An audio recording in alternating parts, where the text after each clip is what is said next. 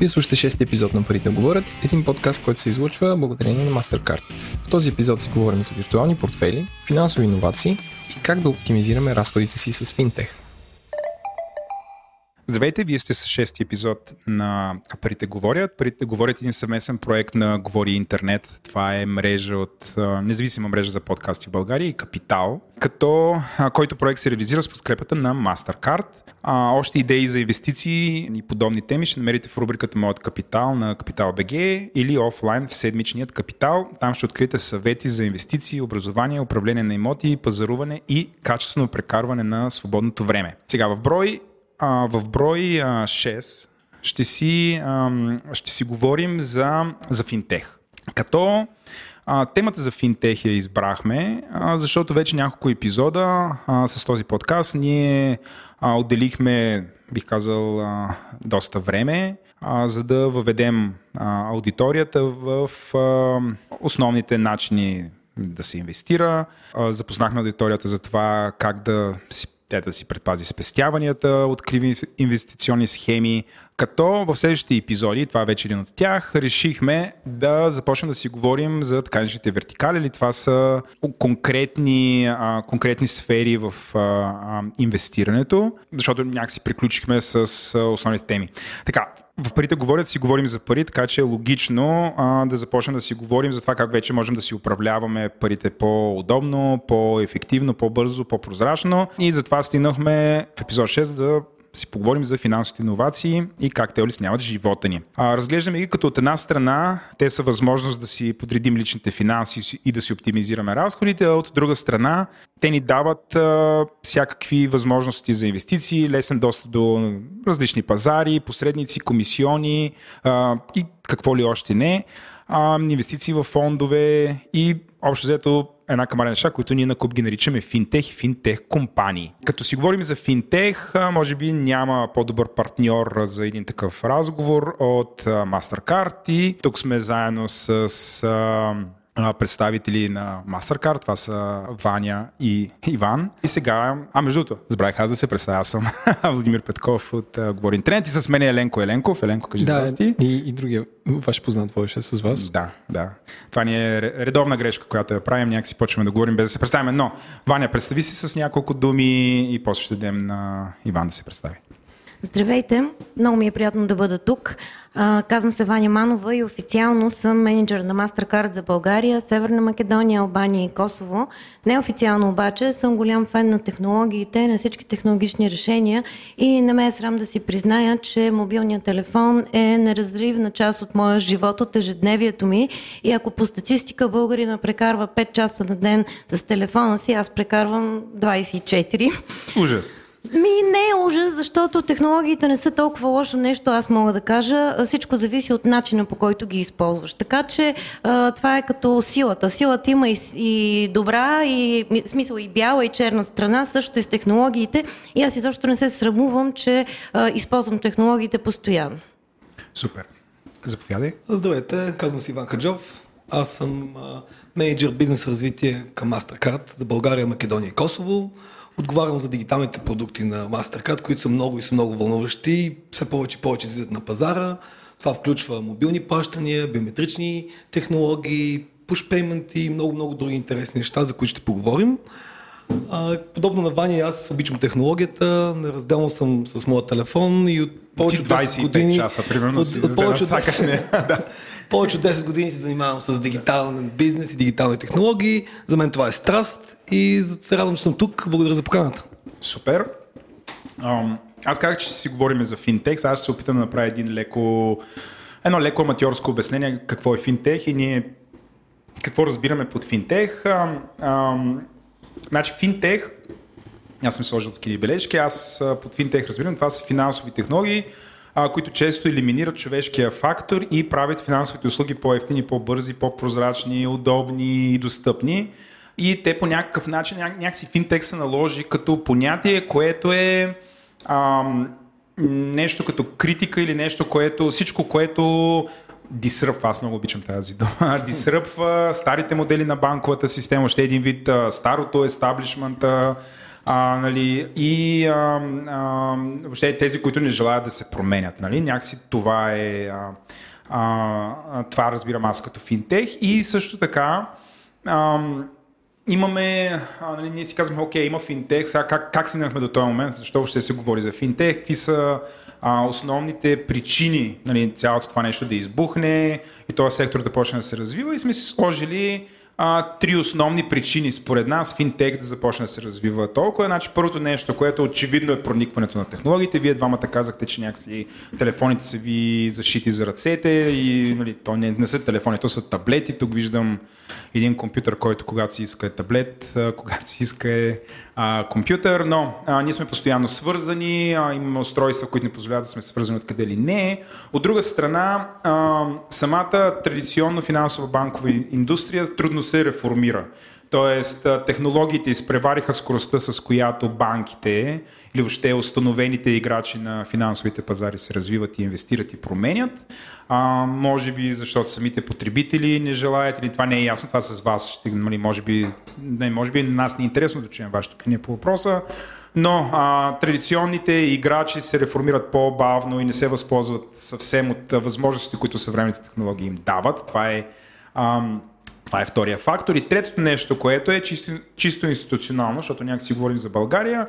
А, България и ФС има, а, съществува един стимул за развитието на финтех и това е така наречения втора платежна директива на ЕС, PSD2, а, която задължава банките да отворят данните за информация на клиентите до трети страни. Тоест банките нали, доскоро бяха монополисти на а, монополисти, държай, държайки тази информация, но сега вече са длъжни да ги споделят с трети страни. Тези трети страни очевидно могат да предложат някаква услуга, базирана на тези данни.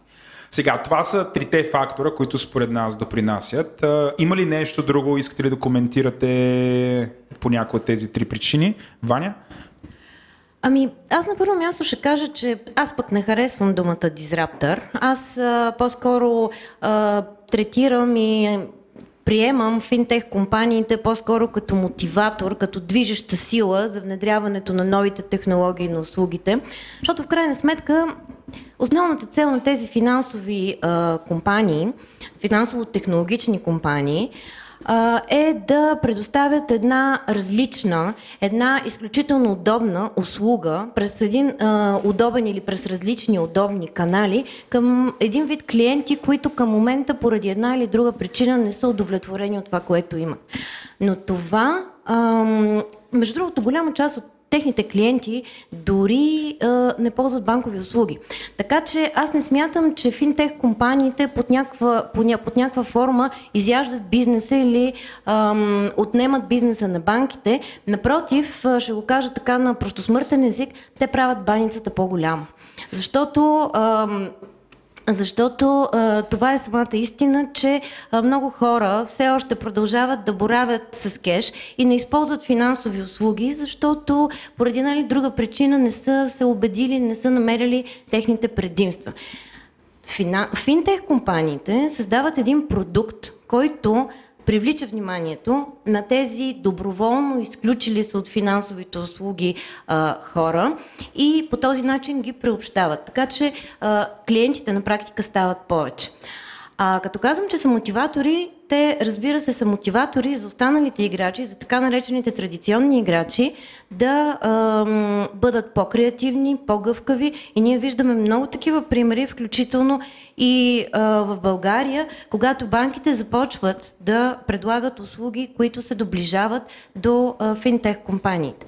Не на последно място това, което а, искам да отбележа, е, че а, има изключително много примери и за коопериране между банките и финтех компаниите. Понеже банките имат огромно... Да, един такъв пример, моля.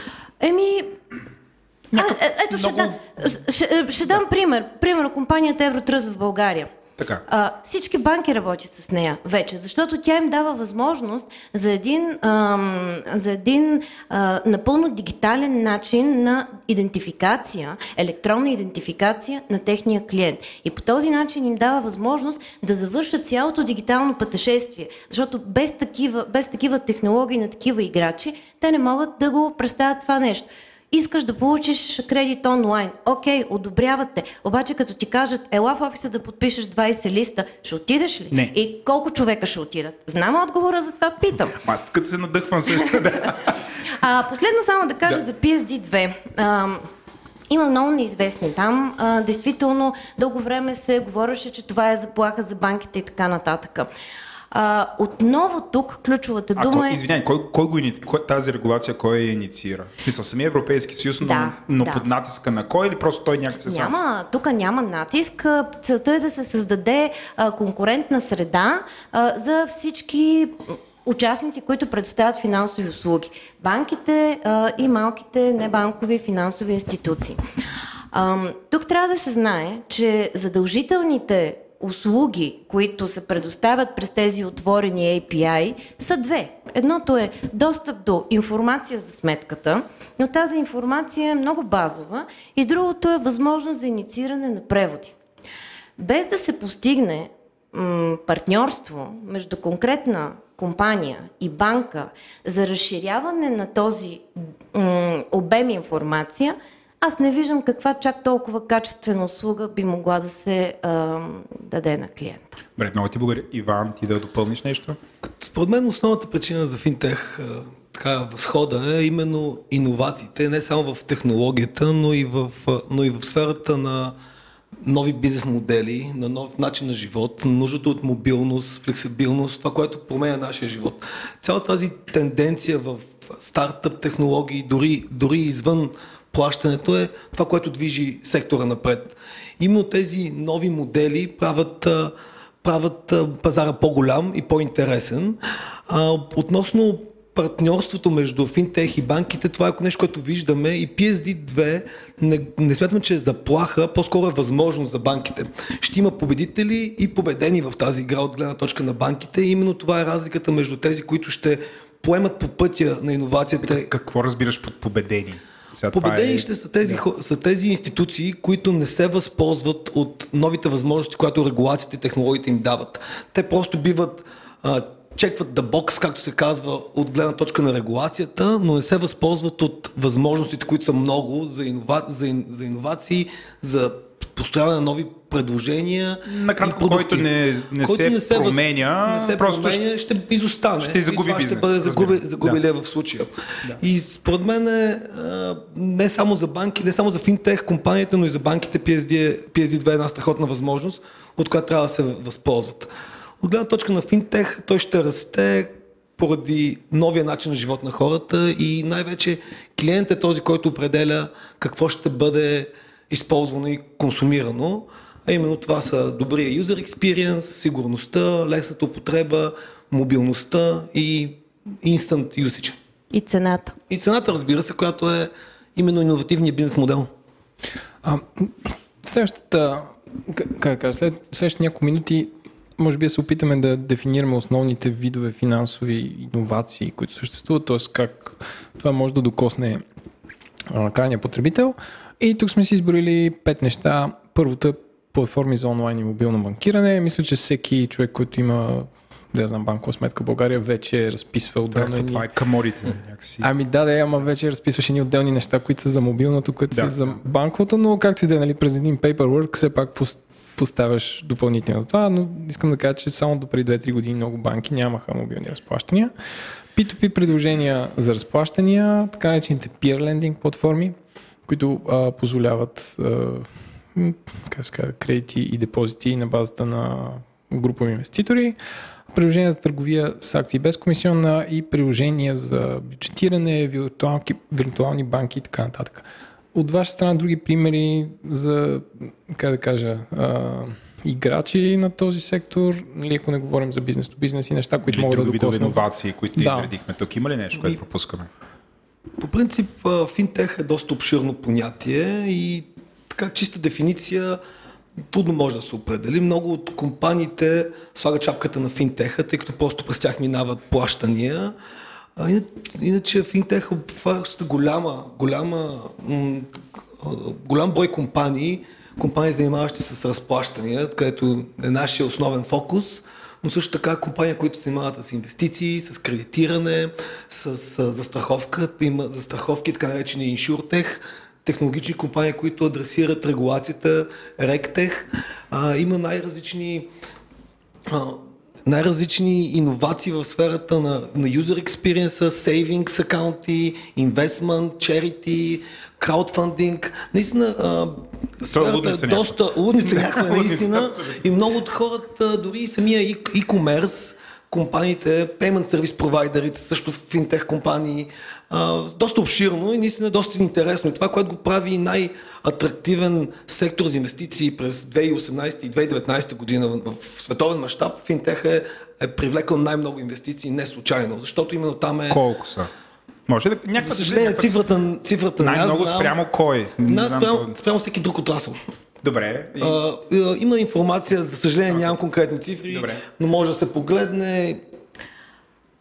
Тук аз бих реферирала, т.е. не бих реферирала, бих посъветвала, който действително се интересува от точни цифри. На сайта на Европейския банков орган има много подробни репорти, те са периодични репорти, всякакви пейпери, свързани с развитието на финтех, това число не само цифри, трендове, но също така анализи на а, общия лендскейп и на а, това какви са техните, да кажем, проблеми, а, ползи, а, от чисто регулаторна гледна точка и така нататък. Аз ще дам един, още един пример за финтех, един пример, който аз много харесвам. Това е с така наречените маркетплейси. Това са платформи, които те самите не предоставят услуги услуга, обаче събират различни оферти финансови на различни компании. Веднага ще дам пример. Да, да. Това е, примерно, това е компанията Raisin, която е германска. В нея участват две български банки. Едната е БКБ, другата е Първа инвестиционна банка съжалявам, ако има и друго, но това много лесно може да се а, провери. А, тази компания на практика предоставя, а, свързва клиенти от чужди пазари с а, банки от други пазари. А, по отношение на предоставяне на депозити. Но това нещо го има по отношение на кредити, по отношение на всякакви други продукти, за страховки, каквото се сетите. Но това, което е ценното, че на едно място а, клиента има информация и може да сравни оферти експерти и да направи своя избор. И тук пак ще дам отново един пример, който е пример за... Ние говорим за един европейски пазар. Очакваме и очакванията са услугите да бъдат еднакви в рамките на целия Европейски съюз. Това, за съжаление, не винаги може да се случи заради различните вариации, макар и малки, в законодателствата на отделните държави членки.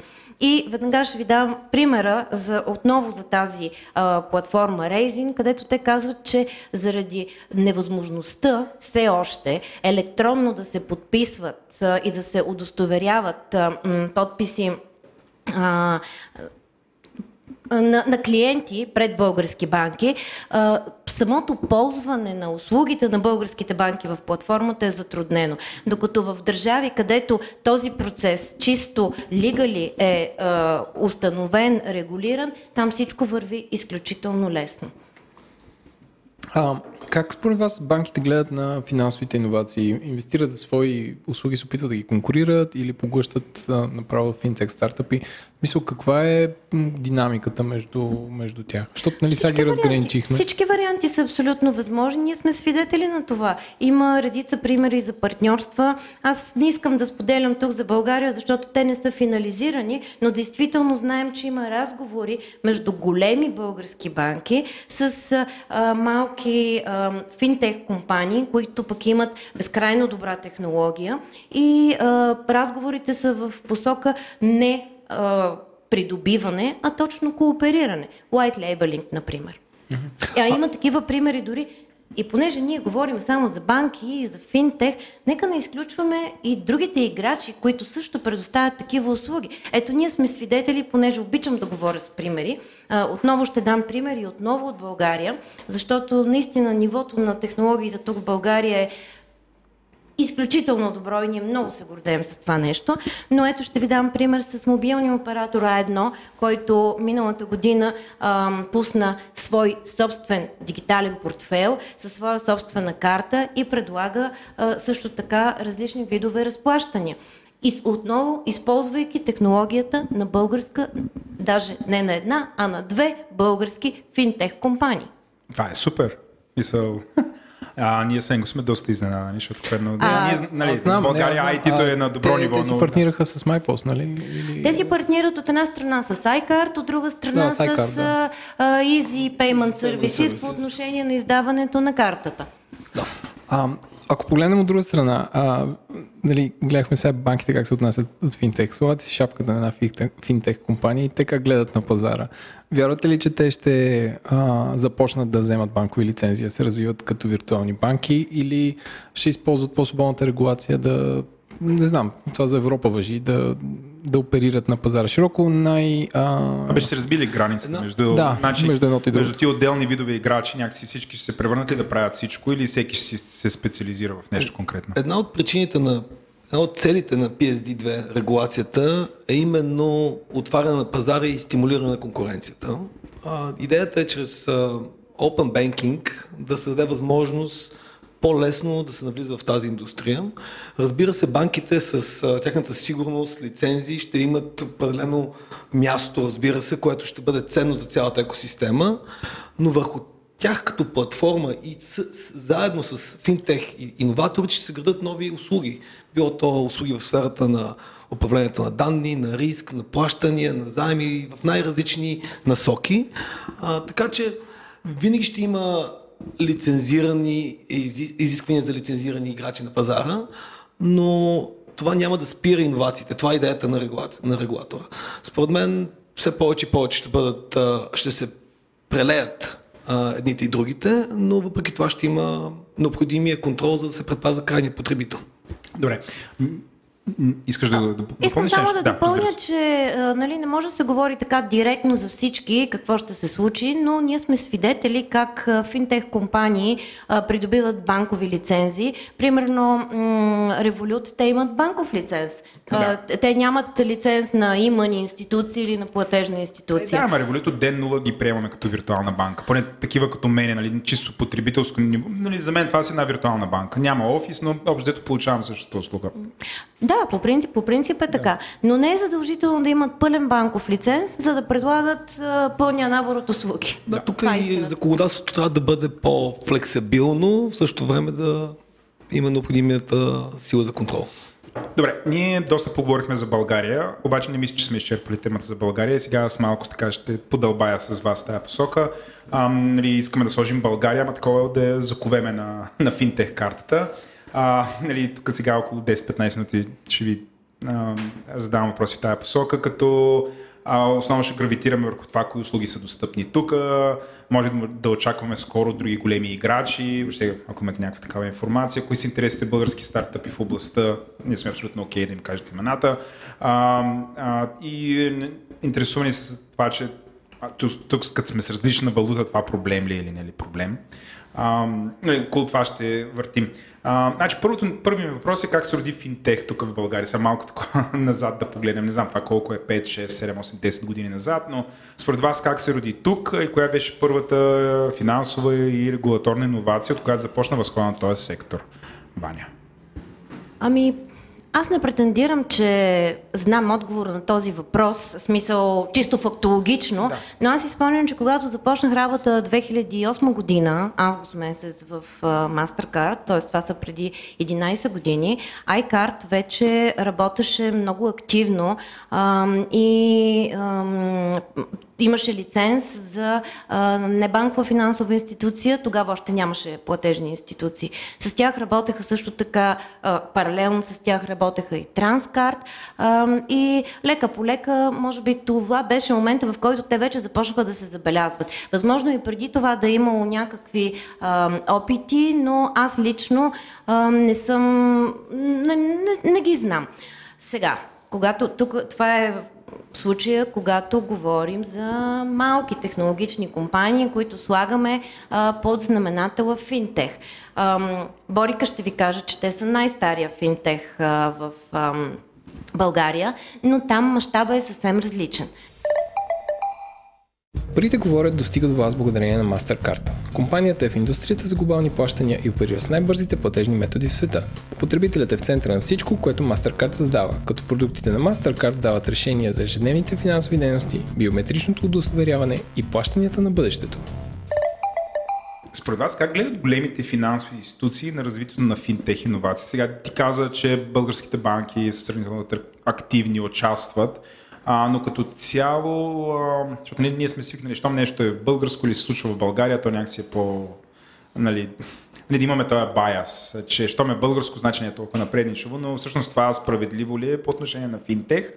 А, и как големите установени играчи в момента гледат на финтех иновациите, инвестират ли, разработват ли свои собствени продукти, извън това да участват ли, да си партнират с някой, някакси от нема и къде, или въобще ясно ли е това, т.е. инвестирали ли се сериозно в а, а, този сегмент? Да, безспорно това е в фокуса на почти всички банкови групи, даже всички големи банкови групи имат отдели, фокус върху финтех и иновациите те са наясно, че това е бъдещето и който, както вече споменахме, който изостава, ще загуби.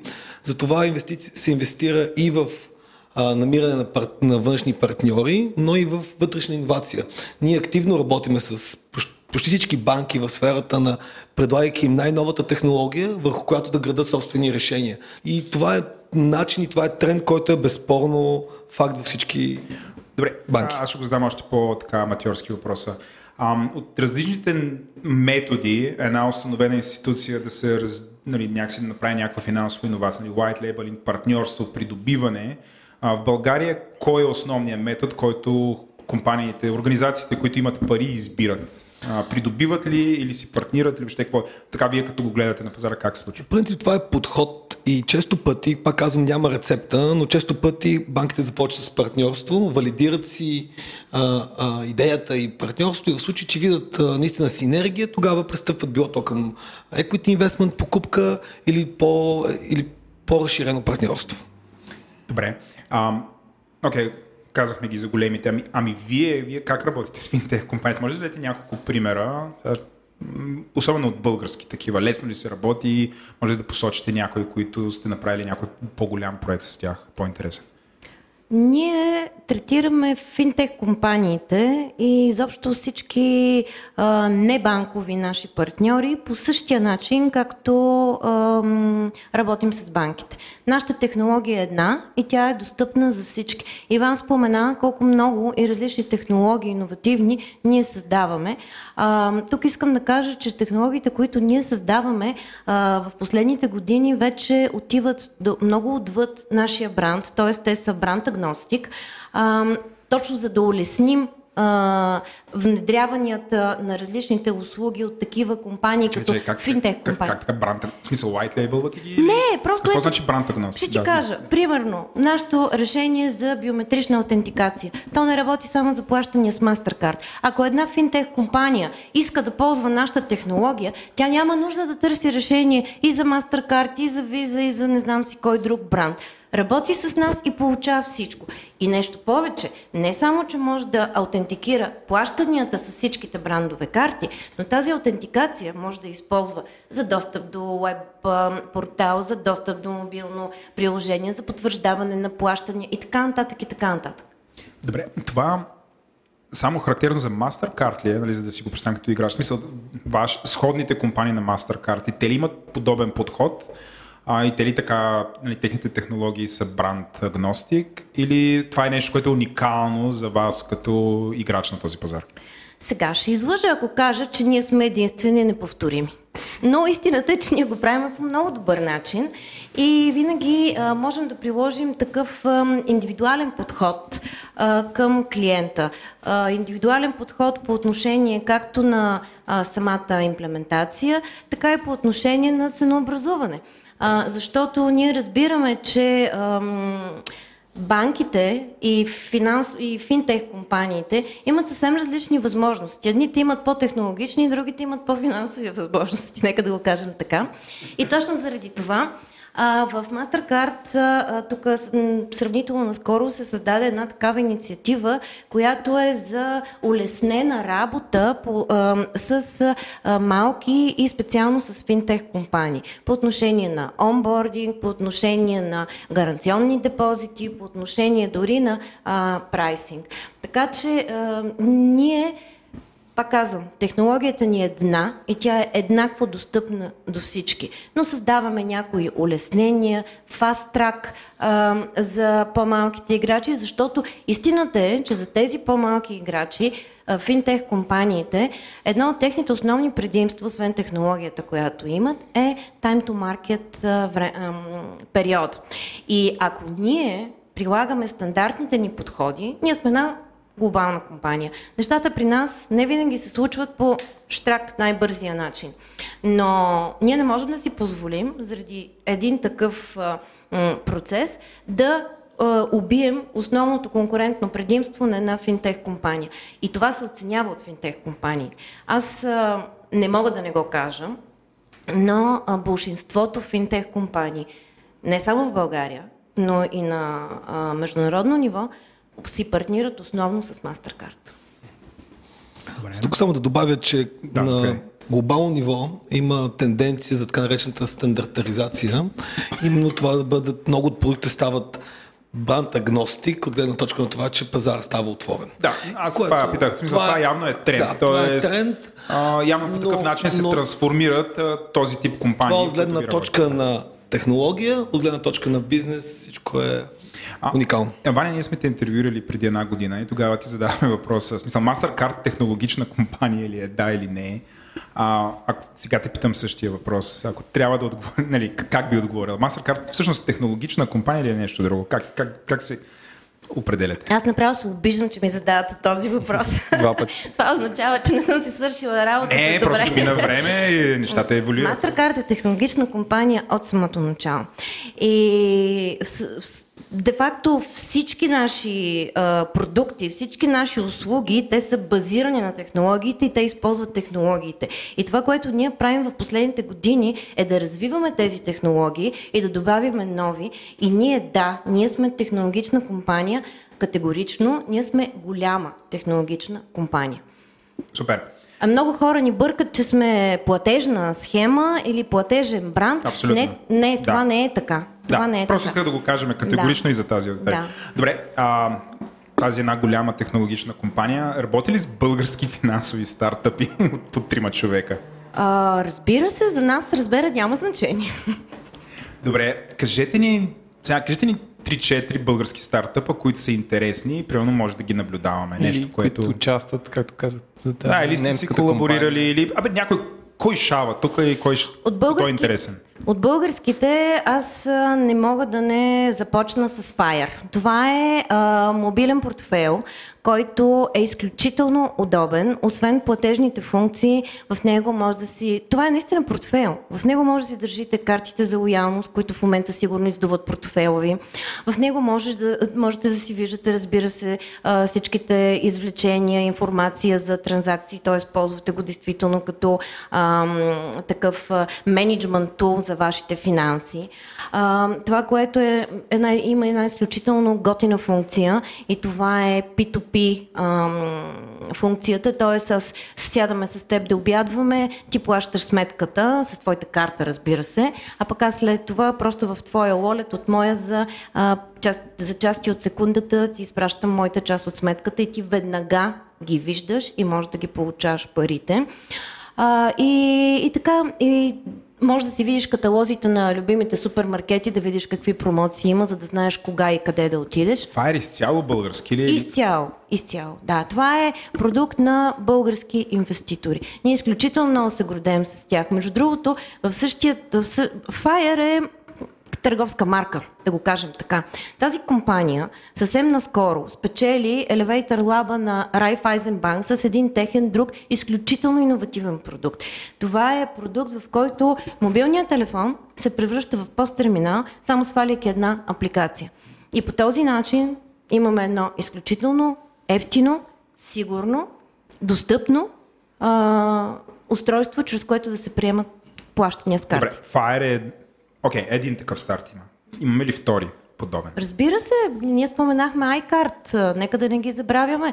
Те имат тяхното решение MyPost, което е бандъл между а, посттерминал, различни видове посттерминали, които ползват различни видове а, връзки, комуникации от стандартния а, голям пост, който дава бележка до а, един много мъничък а, мобилен посттерминал, който може да си го носиш в малкия джоб. А, той е това, този пакет върви също така с дебитна бизнес карта за малкия бизнес, така че по която той веднага си получава парите. Нещо, което никой друг не предлага, не само в България. Аз лично не знам да има друг акуарър, който да предоставя мигновен сетълмент. А, аз само да кажа, че с другата ми шапка, а, ние организираме състезания спортен клубегач и сме ползватели на първите пет прототипа на, на MyPost, точно които са касов апарат и посттерминал в едно.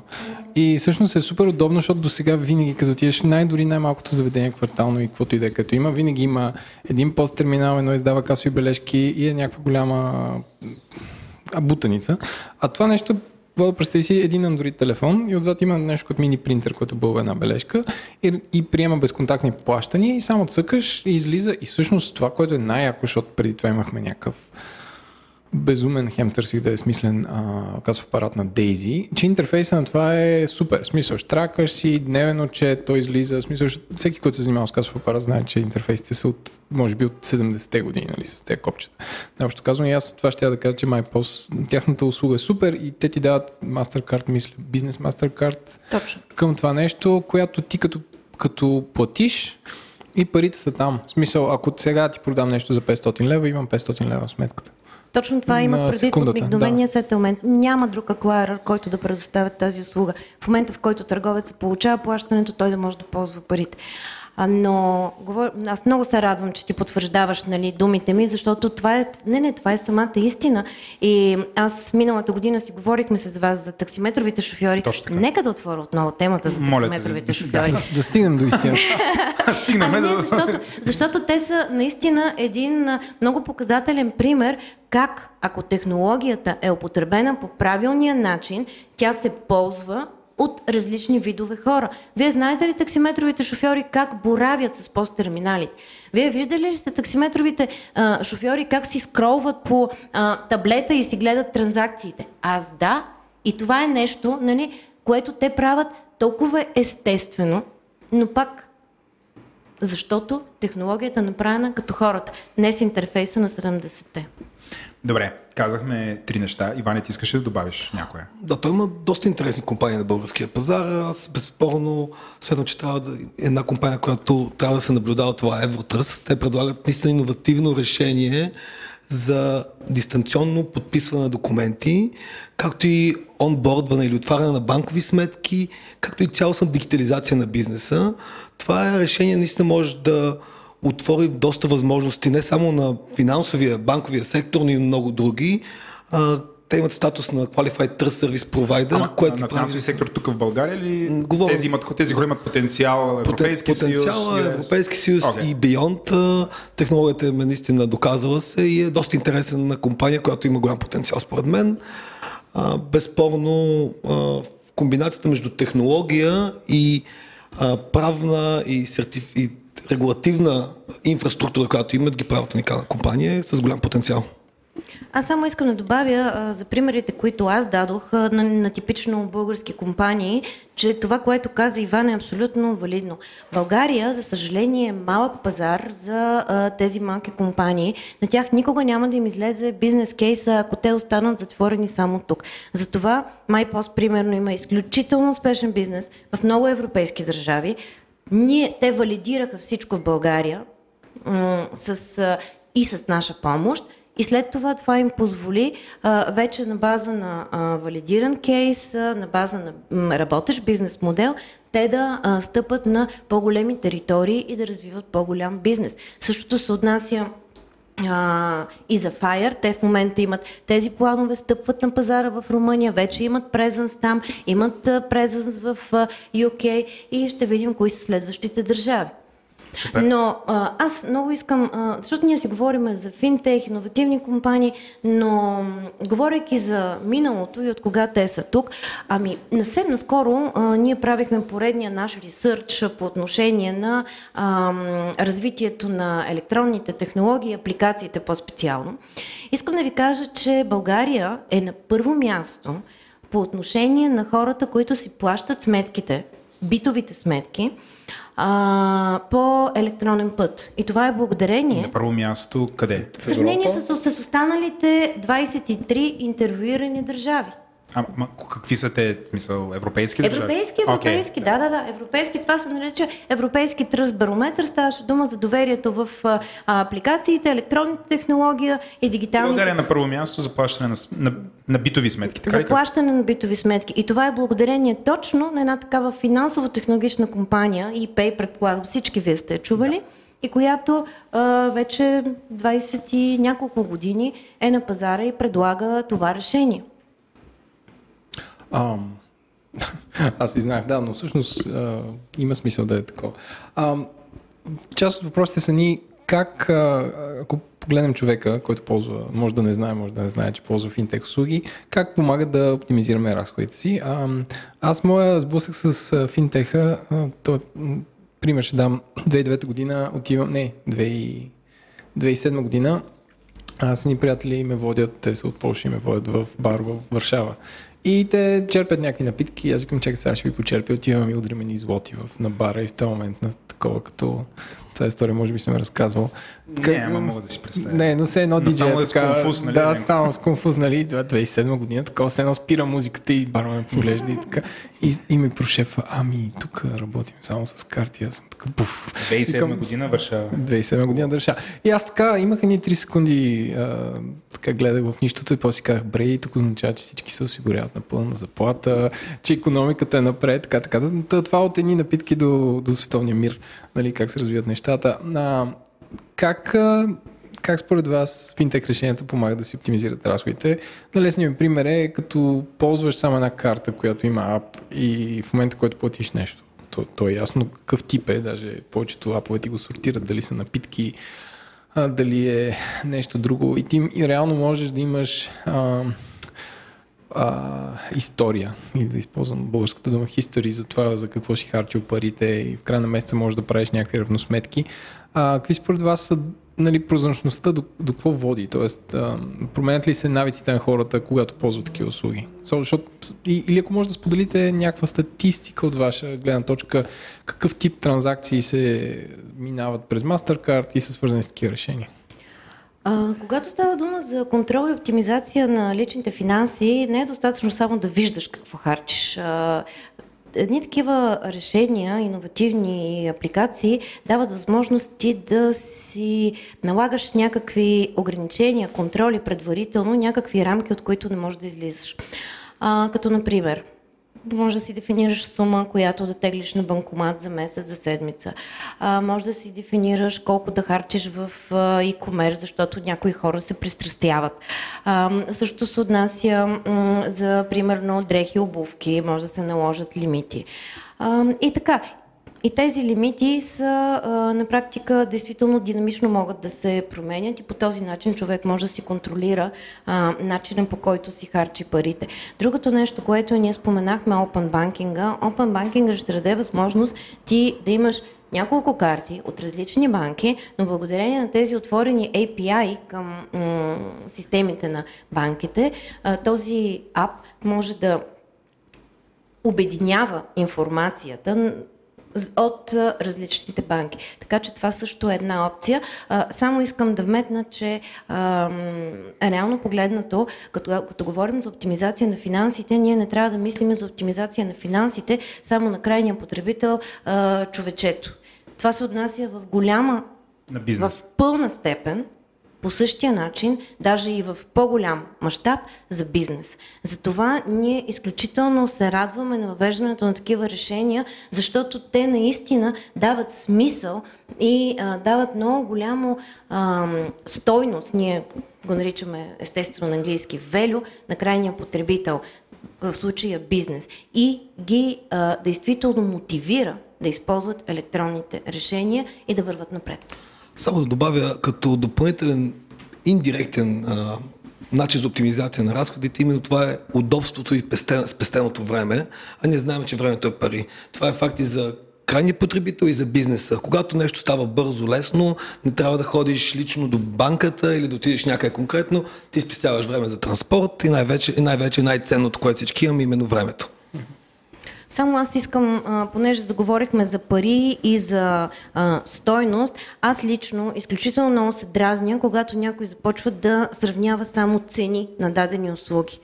Много важно е какво ти се предлага. Това е все едно да сравняваш цените на колите. Ма в края на краищата тези коли са различен бранд, различен клас, имат различно оборудване, носят, носят ти различ, различен вид емоция. В днешно време хората са готови да плащат и за емоции. Да, обаче, понеже сме в България, тук ценичката винаги. нали, ами крайно време е да се превъзпитаме в интерес. В и аз не съм съгласна а, ние да цепим стотинката, примерно, на едни такива услуги, които а, де-факто подобряват нашия начин на живот, а в същото време да ходим да пием кафе на центъра, на Витушка и да дадем 4 лева за кафе, вместо Абсолютно. да го пиеме за 1 лев, нали? А, така е. А, ако трябва да нали, трябва да, как да кажа, според мен в момента живеем в някаква романтична, такъв романтичен период на, на финтех компаниите и нали, всички се предлагат безплатни карти, безплатна регистрация, безплатни услуги, а общо зато с няколко клика на, на Revolut получаваш почти пълната му възможност. А според вас ще им от какво печелят финтех компаниите? Може ли да се каже, че в момента са тип Uber, т.е. събират много инвестиции, инвеститори и развиват някаква платформа, която след време ще монетизират и виждали се откъде а, откъде след време ще почнат да... Нали, не казвам, че всички... Не казвам, че никой не е печеливш, но как след време ще почнат да монетизират или... Абе ще поскъпнали финтеха е моят въпрос. Или аз, хайде. А, ами не, да, да направо нали, да го кажем по този начин. Виждате ли, защото нали, тук има някакви невероятни обещания. Сега вече близо 45 минути си говорим за светлото бъдеще. Или то не, нали, светлото настояще, и още по-светлото Абсолютно. бъдеще. Нали, което нали, аз винаги като слушам толкова позитивен разговор 40 минути, почвам да си мисля за балон. Но, нали, виждате ли тук балон, всичко това ще се случи ли? Нали, как, как да внимаваме? Значи, първото, което е много важно е да обърнем внимание на иновативните бизнес модели. Това, което споменах и преди. В много сфери в дигиталния бизнес има така наречения фримиум. Започва нещо безплатно, в последствие имаш платени услуги, които го монетизират. От базата от хикс милиона потребители 80% използват безплатната версия, но другите 20%, тъй като от 100 милиона 20% са 20 милиона, дори да плащат по 10 евро на месец, това излиза сметката. Това е модел, който го има и в всякакви видове дигитални музика и най-различни сфери. Това Може ли в... само да дам пример? Как аз от известно време плащам 18 лева месечен subscription за PlayStation на сина ми, който го взехме, нали, започнахме с безплатни игри. Ето ме, живия пример. Тук пример е преди време са се купували дискове, сега се плаща subscription, така и с а, финансовите а, услуги, като тук пак говорим за един сегмент. Има много финансови услуги, които си имат работещи бизнес модели, да кажем peer-to-peer лендинг, един такъв пример, кредитирането, сейвинга, иншуранса. Те са доста примери, които имат работещи бизнес модели, които освен, че а, са иновативни, са и по-печеливши благодарение на технологията, тъй като елиминират разходи на офиси, на сгради, на хора и така нататък. Тъй, че аз определено смятам, че това не е балон, това е технология, която навлиза и променя света. Както хора се казват, че интернет е балон, но интернета не е балон. Както Абе, имахме някакви изпълнения там 2001 година. Не, това, това са, някои хора ги наричат корекции. Да, да, и миналата, миналата година в криптото имахме корекции също. Така Ама е, там е защото... Но, но криптото го има. В края на е, краищата и, много, и ще останат много тези неща. Това са корекции. А, криптото не е удачен пример, защото криптото няма никаква регулация. Докато тук има а, много ясна регулация и за това аз не смятам, че има някакъв риск. Като говорим за безплатните услуги и така, аз ще ви кажа две неща. Безплатен обяд няма. И другото, което е, че апетита идва с яденето примера на Иван за допълнителните платени услуги. Не на последно място, тези финтех компании, те освен чисто платежните услуги, които предлагат, да кажем, безплатно в някои от случаите, те предлагат и други услуги, когато се явяват като маркетплейс, те си работят с комисионни, с генерират си приходи, така че всичко е наред. И за финал, според вас, каква е вашата прогноза как се развиват финансовите иновации и финтек компаниите следващите 2-3-5 години, Иване? Трендът безспорно е нагоре. Виждаме все повече иновации, все повече технологии, компании. Виждаме бенкинг е за сервис, например, навлиза на пазара. Това е възможност. Чай, какво е бенкинг за сервис? Бенкинг за сервис е изградена инфраструктура, в която компания, предприемаческа компания може да оперира бизнес подобен на банка на база на вече съществуваща инфраструктура от технологии и лицензи. Тоест един ден ние можем да решим да намерим иновативен модел и не е нужно да взимаме целите всичките нови лицензии, цялата технология, може да вземе така речения white label banking. Това е нещо, което навлиза, не е популярно, това е един пример. Отделно всяка една от тези сфери, които споменахме предварително, се развива много бързо. Технологии като Artificial Intelligence навлизат, биометричните фактори за идентификация, Open Banking, APIs, те създават ни са доста вълнуващи времена, не само за финансовите технологии, но за технологиите като цяло и ние определено сме доста така позитивно настроени и очакваме се търпение и развой в тази сфера. Не само в света, но и в България. Аз бих казала, че тенденцията е не само нагоре, ами и настрани. Тоест, да. обхвата става все по-широк и по-широк. А, това е всъщност начинът по който работим и ние в MasterCard. Вие сигурно следите, че ние също придобиваме най-различни компании, които нали, от най-различни бизнеси, които нямат нищо общо с нашия кор бизнес, точно за да разширим а, предлагането на а, различните видове услуги. Така че това е настоящето, не бъдещето. Посоката е тази. Хубавото е, че възможностите стават все повече и все повече.